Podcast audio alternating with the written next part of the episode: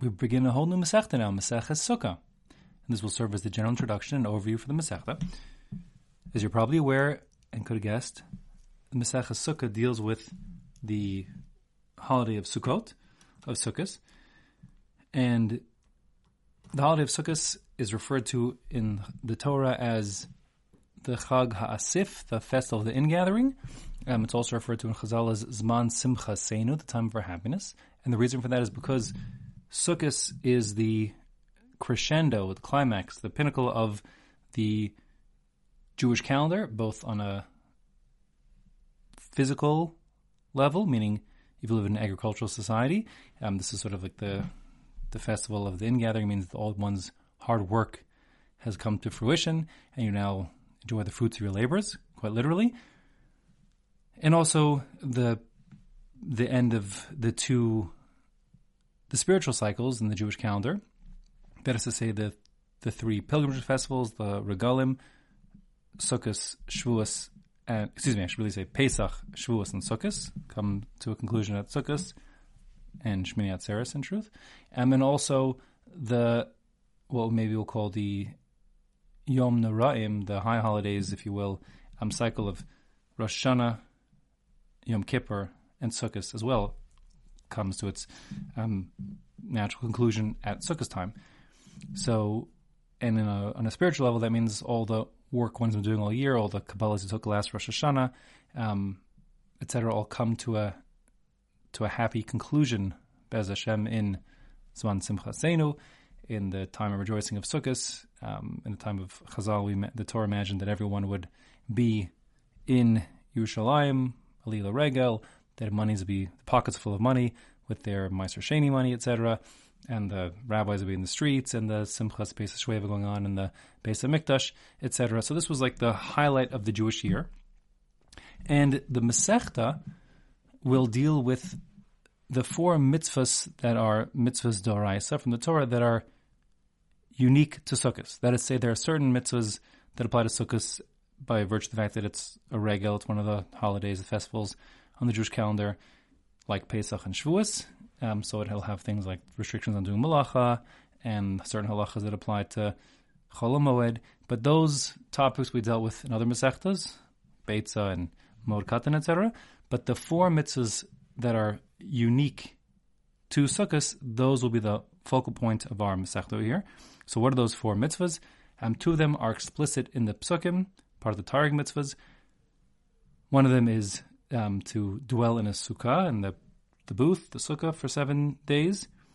And that's the topic of the first two chapters. Then the separate mitzvah of um, taking the four species, the arba minim, and shaking them, and that is the topic of the third chapter. There are two other mitzvahs that are also mitzvahs doraisa, but not part of the 613. There's no explicit mention of them in the Torah, but there is a tradition that these are halacha Moshe Sinai. These date back all the way to Har Sinai itself, and Moshe received them, and those are the mitzvahs of um, the the draping of aravos, these large, you know, willow branches over the mizbeach, the altar, and then the custom was that the they would go the kohanim and the basement would go around them, and so on.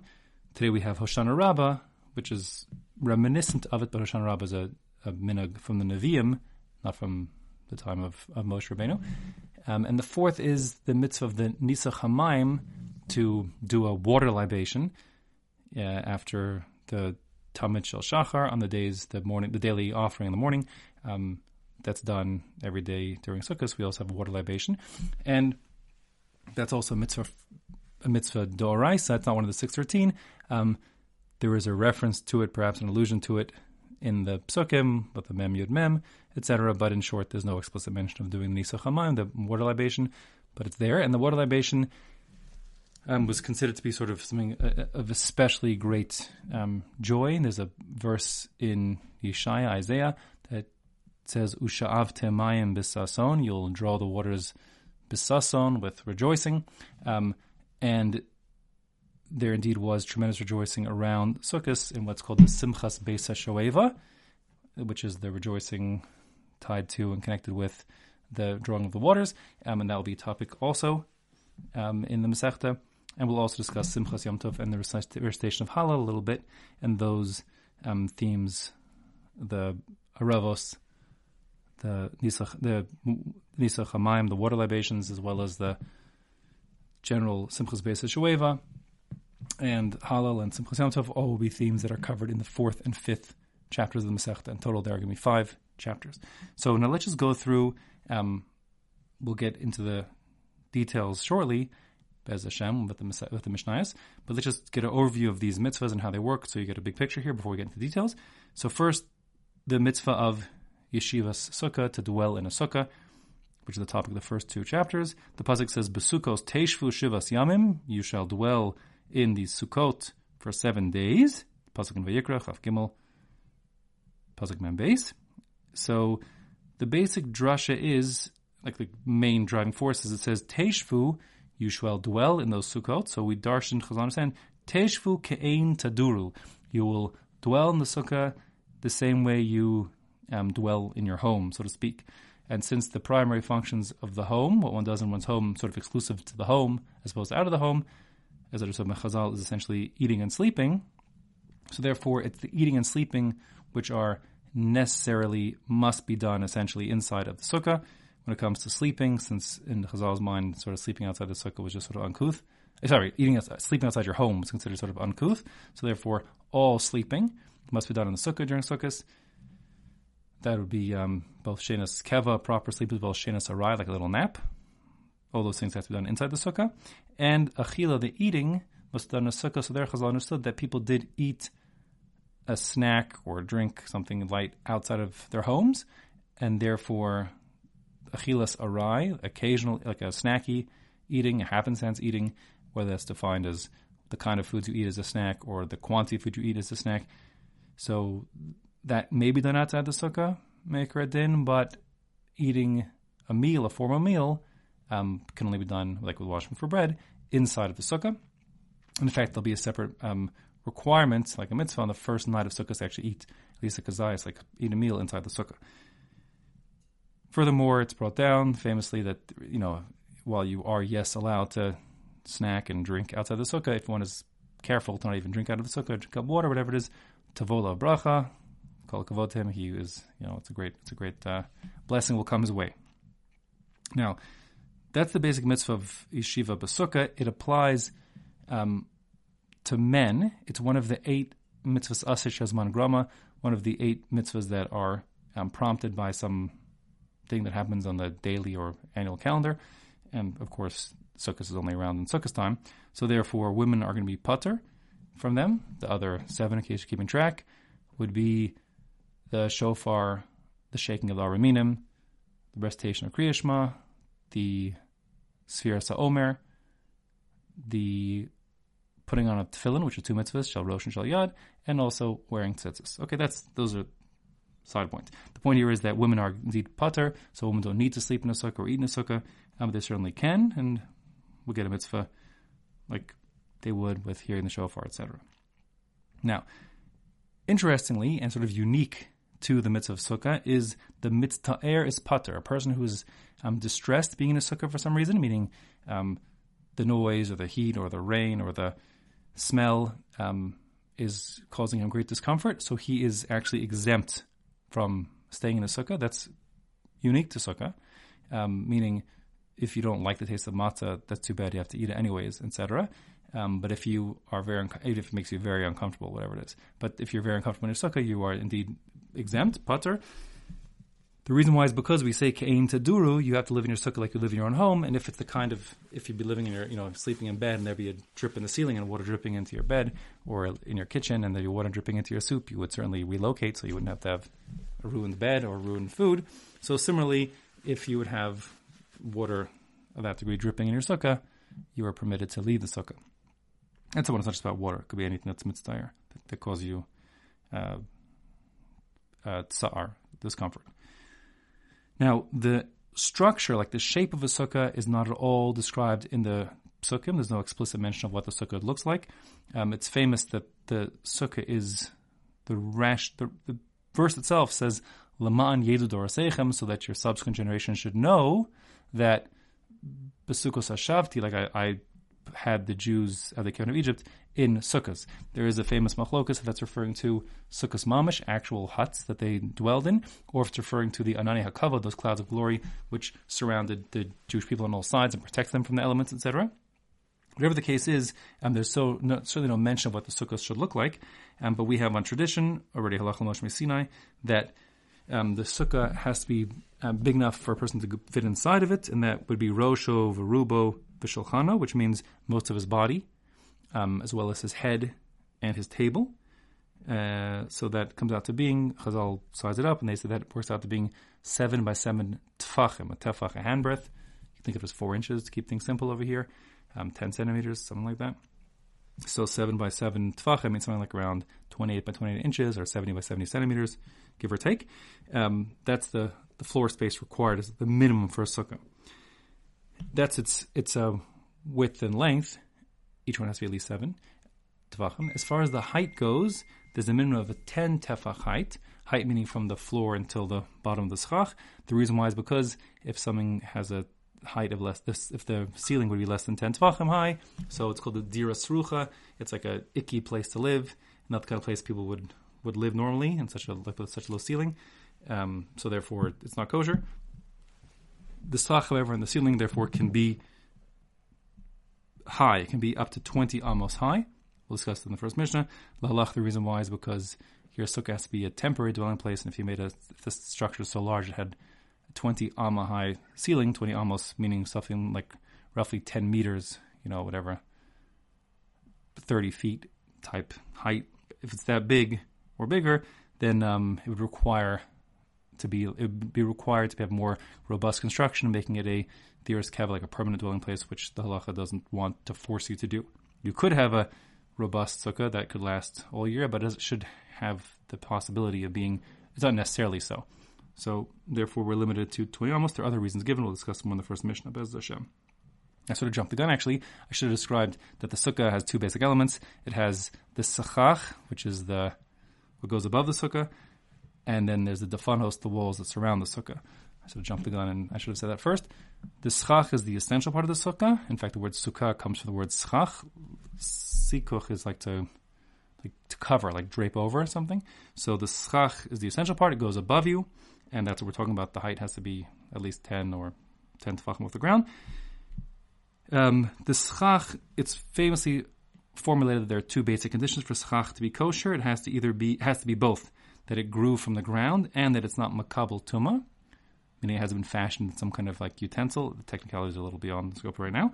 Um, I actually would sort of rephrase it as having three criteria. Has to have grown from the ground, has to be detached from the ground, and it can't have now be makabel tuma, it can't now be fashioned in some kind of utensil or something. So whatever grew from the ground is fine though, so you chop it and put it up, you know, raw materials. Um, that's your sechach. It, it, the sechach has to be put up, what's called l'shem tzel, for the purpose of providing shade. That's essential, um, as opposed to let's say you put some, you know, some bundles of wheat up on your roof top of your gazebo to dry out in the sun so that wouldn't be acceptable as schach, although it did grow from the ground, not detached, because you put it up there not for the sake of casting, creating shade, but rather um, to dry out, etc.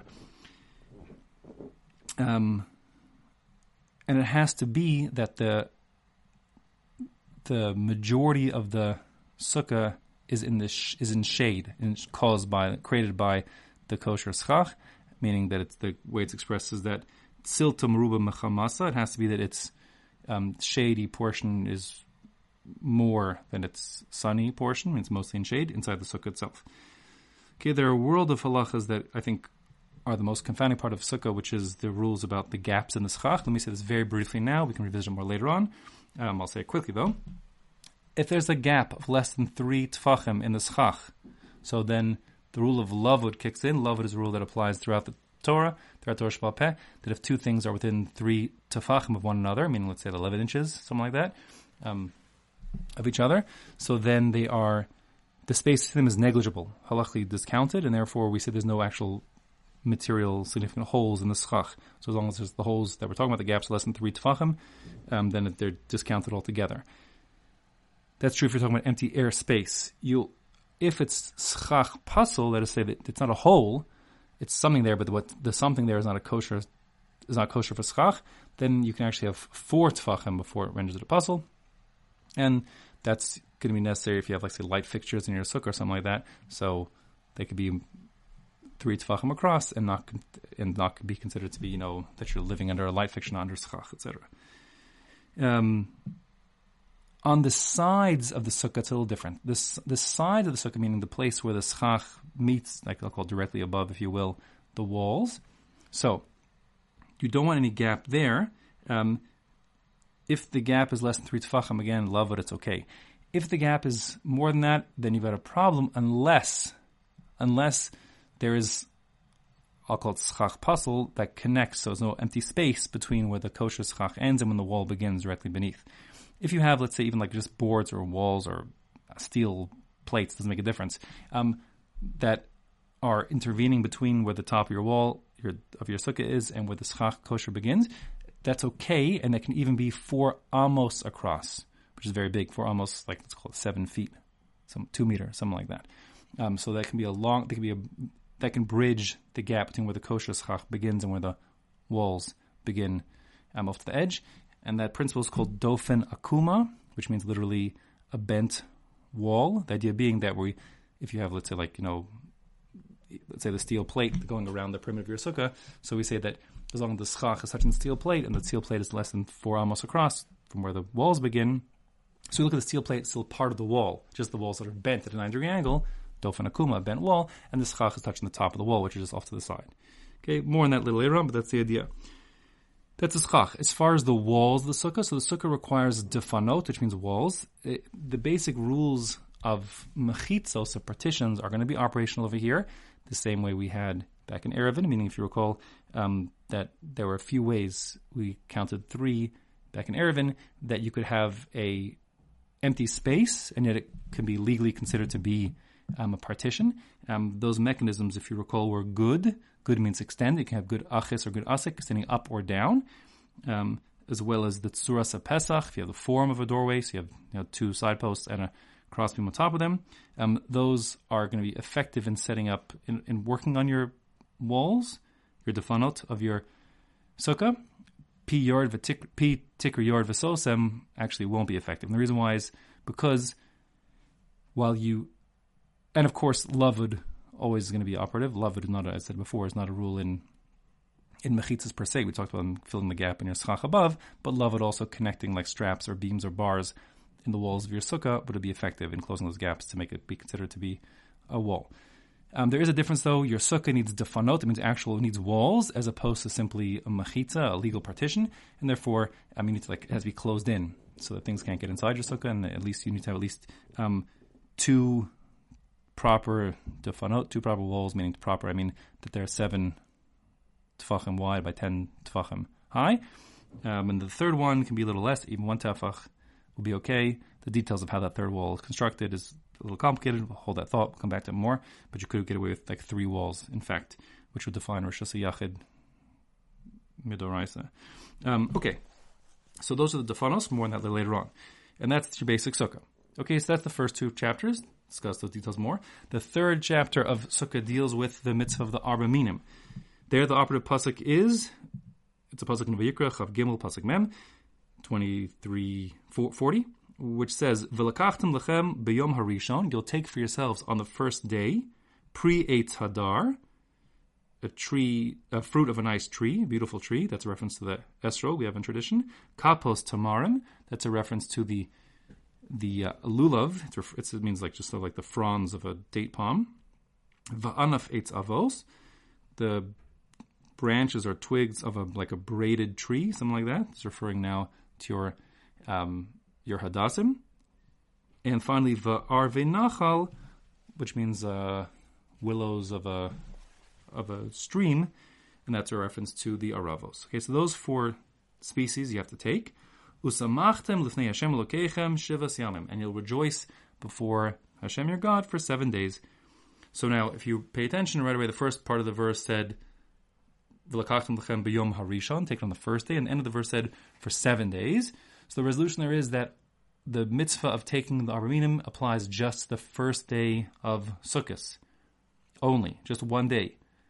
except if you're lifnei Hashem, so to speak, meaning if you are before in the presence of God back at the Beis HaMikdash, then it's a seven day Yom Tov. So uh, seven days of taking the Arba Minim, I should say. So that means that for normal situations, it's just the first day. In the base of English, and perhaps the area right around it, according to Rambam, it's all seven days of the holiday. Now, we of course have the custom of taking the Arba Minim all seven days. That's a din derabanan, the subsequent six that was set up by Rabbi Yochanan ben. Rabbi Yochanan Zakkai in the wake of the destruction of the second temple, so he established that as a zeichel mikdash to remember what went on in the Beis HaMikdash. We'll take the Arba Minim, those four species, all seven days. Okay. Now, um, the basic, I'm not going to go through the details of what makes each of these um, Arba Minim kosher. That will be the topic of the third perek. But there's three basic principles at work, which are based on that pasuk I read to you. The first is it says, V'lakachtem lachem. You'll take for yourself. So the first drush is, it should be a lakicha tam, like a complete taking, which we understand that the the minim should be complete. The, all four species should be, should be um, like shleimim, like the word tam, uh, as opposed to being chaser, missing a piece. So if your pitom fell off your esrog, no good, because now chaser, it's not a shalem. Second of all, it has to be lachem, lakachtam lachem, take for yourselves. That means that it has to be yours, mishalahem, mishalachem, I should say. So that means that you have to own it yourself and be the baal, the owner of these arba minim. And finally, since it says pri Hadar, a, a beautiful fruit, so or fruit from beautiful tree actually. So that's actually learned out from that from the esrog to the other minim. They all have to be um, they all have to be hadar like muhudar. Have to be sort of beautiful. So what constitutes beautiful in a muhudar lulav or arava? That'll be the topic of our third chapter of the Masechta. But they just these three rules apply. It has to be not chaser, it has to be shalem, whole, it has to be mishalachem, has to be yours, you have to own it, and it has to be hadar, it has to be beautiful. That only applies on the first day of Yom Tov when it's a deraisa. When it comes to the derabanan days, the subsequent six, so for sure there's no requirements that it should have to be uh, a shalem anymore, meaning if the esrog, the pitom fell off, so it's still kosher, it's okay, you can use it on the second day and so on. Um, doesn't have to be yours anymore. You can borrow your Arba Minim on the second day. That's going to be fine. No need to sort of give it as a gift on condition to give it back and that kind of stuff. If you're familiar. No need on the second days, etc. Um, and, and, as far as the hadar issue, if it has to be still beautiful or not, it's actually Machlokas Rishonim, if that applies on the subsequent days, when they're just abundance. According to Tosfos, yes, they have to be Hadar all seven days. According to Rambam, no, just the first day. And that will lend for some leniencies when it comes to Sephardim when it comes to our minim on the subsequent days of Pesach, but more on that in its proper time. Okay, so that's the third chapter. Now the final two prakim chapters are dealing with those two mitzvahs I told you before: the mitzvah of the arava, of the draping of those willows over the mizbeach, as well as the mitzvahs, the mitzvah of the nisach the pouring of the water libation. So let's talk about those quickly. To drape the aravos over the altar, the mizbeach, is a mitzvah doraisa, but it's only halacha l'Moshe miSinai, no mention the psukim. Um, we do have a custom that's a minhag neviim, from the time of the prophets already to do Hoshana Rabbah, which is taking these aravos in our own hands and going around um, and hitting on the ground, perhaps, etc., which might have been what they did with the aravos, either hit on the ground or shake the aravos. So now we have something which is a long-standing custom, but it's not the doraisa, which we need a Beis HaMikdash for. As far as the hamayim goes, the pouring of the water, so all there's nisachim, um, libations, I'll call them, supplements that are added um, to every shlamim and every ola, korbanos of those types. Um, and they don't just include wine, by the way. We'll focus on the wine. They can also they also include meal with frankincense, etc. Now, the tamid and the daily offerings are a type of ola, and therefore every ola, meaning every tamid, gets nisachim with it. The main thing I want to focus on here is nisachim is the pouring of a wine libation, which happens all the time. Um, and the wine was poured into one of these, a safsal, like a basin that was in the southwest corner of the Mizbeach on Sukkot, the Tamid Shel Shachar, Tamid, the morning daily offering, um, was accompanied also with a Nisach HaMayim, a water libation, which was poured into another basin, a safsal, like a bowl with a drain, um, also in the southwest corner of the Mizbeach, of the altar. Um, and it was accompanied with a great deal of joy and, and ceremony and rejoicing. We'll see that um, more in the psukim, with the instruments and the singing and so. And the pasuk from Yeshaya says, "Ushavtem mayim b'sason." You'll draw the waters um, with rejoicing, um, which prompts the larger custom of what's called Simchas Beis Shoeva, the rejoicing that happened all seven days in the Beis Hamikdash, um, in response to this joyous drawing of the water, and um, the mitzvah of Simchas Yom comes into the Mishnah as well. Um, as the pasuk says, "V'samachta b'chagecha," you rejoice on your holiday. It applies to all the regalim, all three of the holidays. But since the pasuk is referring in context to Sukkot, so it finds itself over here, which is sort of like I said, like the quintessential Zman Simchasenu, the happy rejoicing holiday. Okay, and with that, we'll now, Bez Hashem, begin the Masechta in earnest.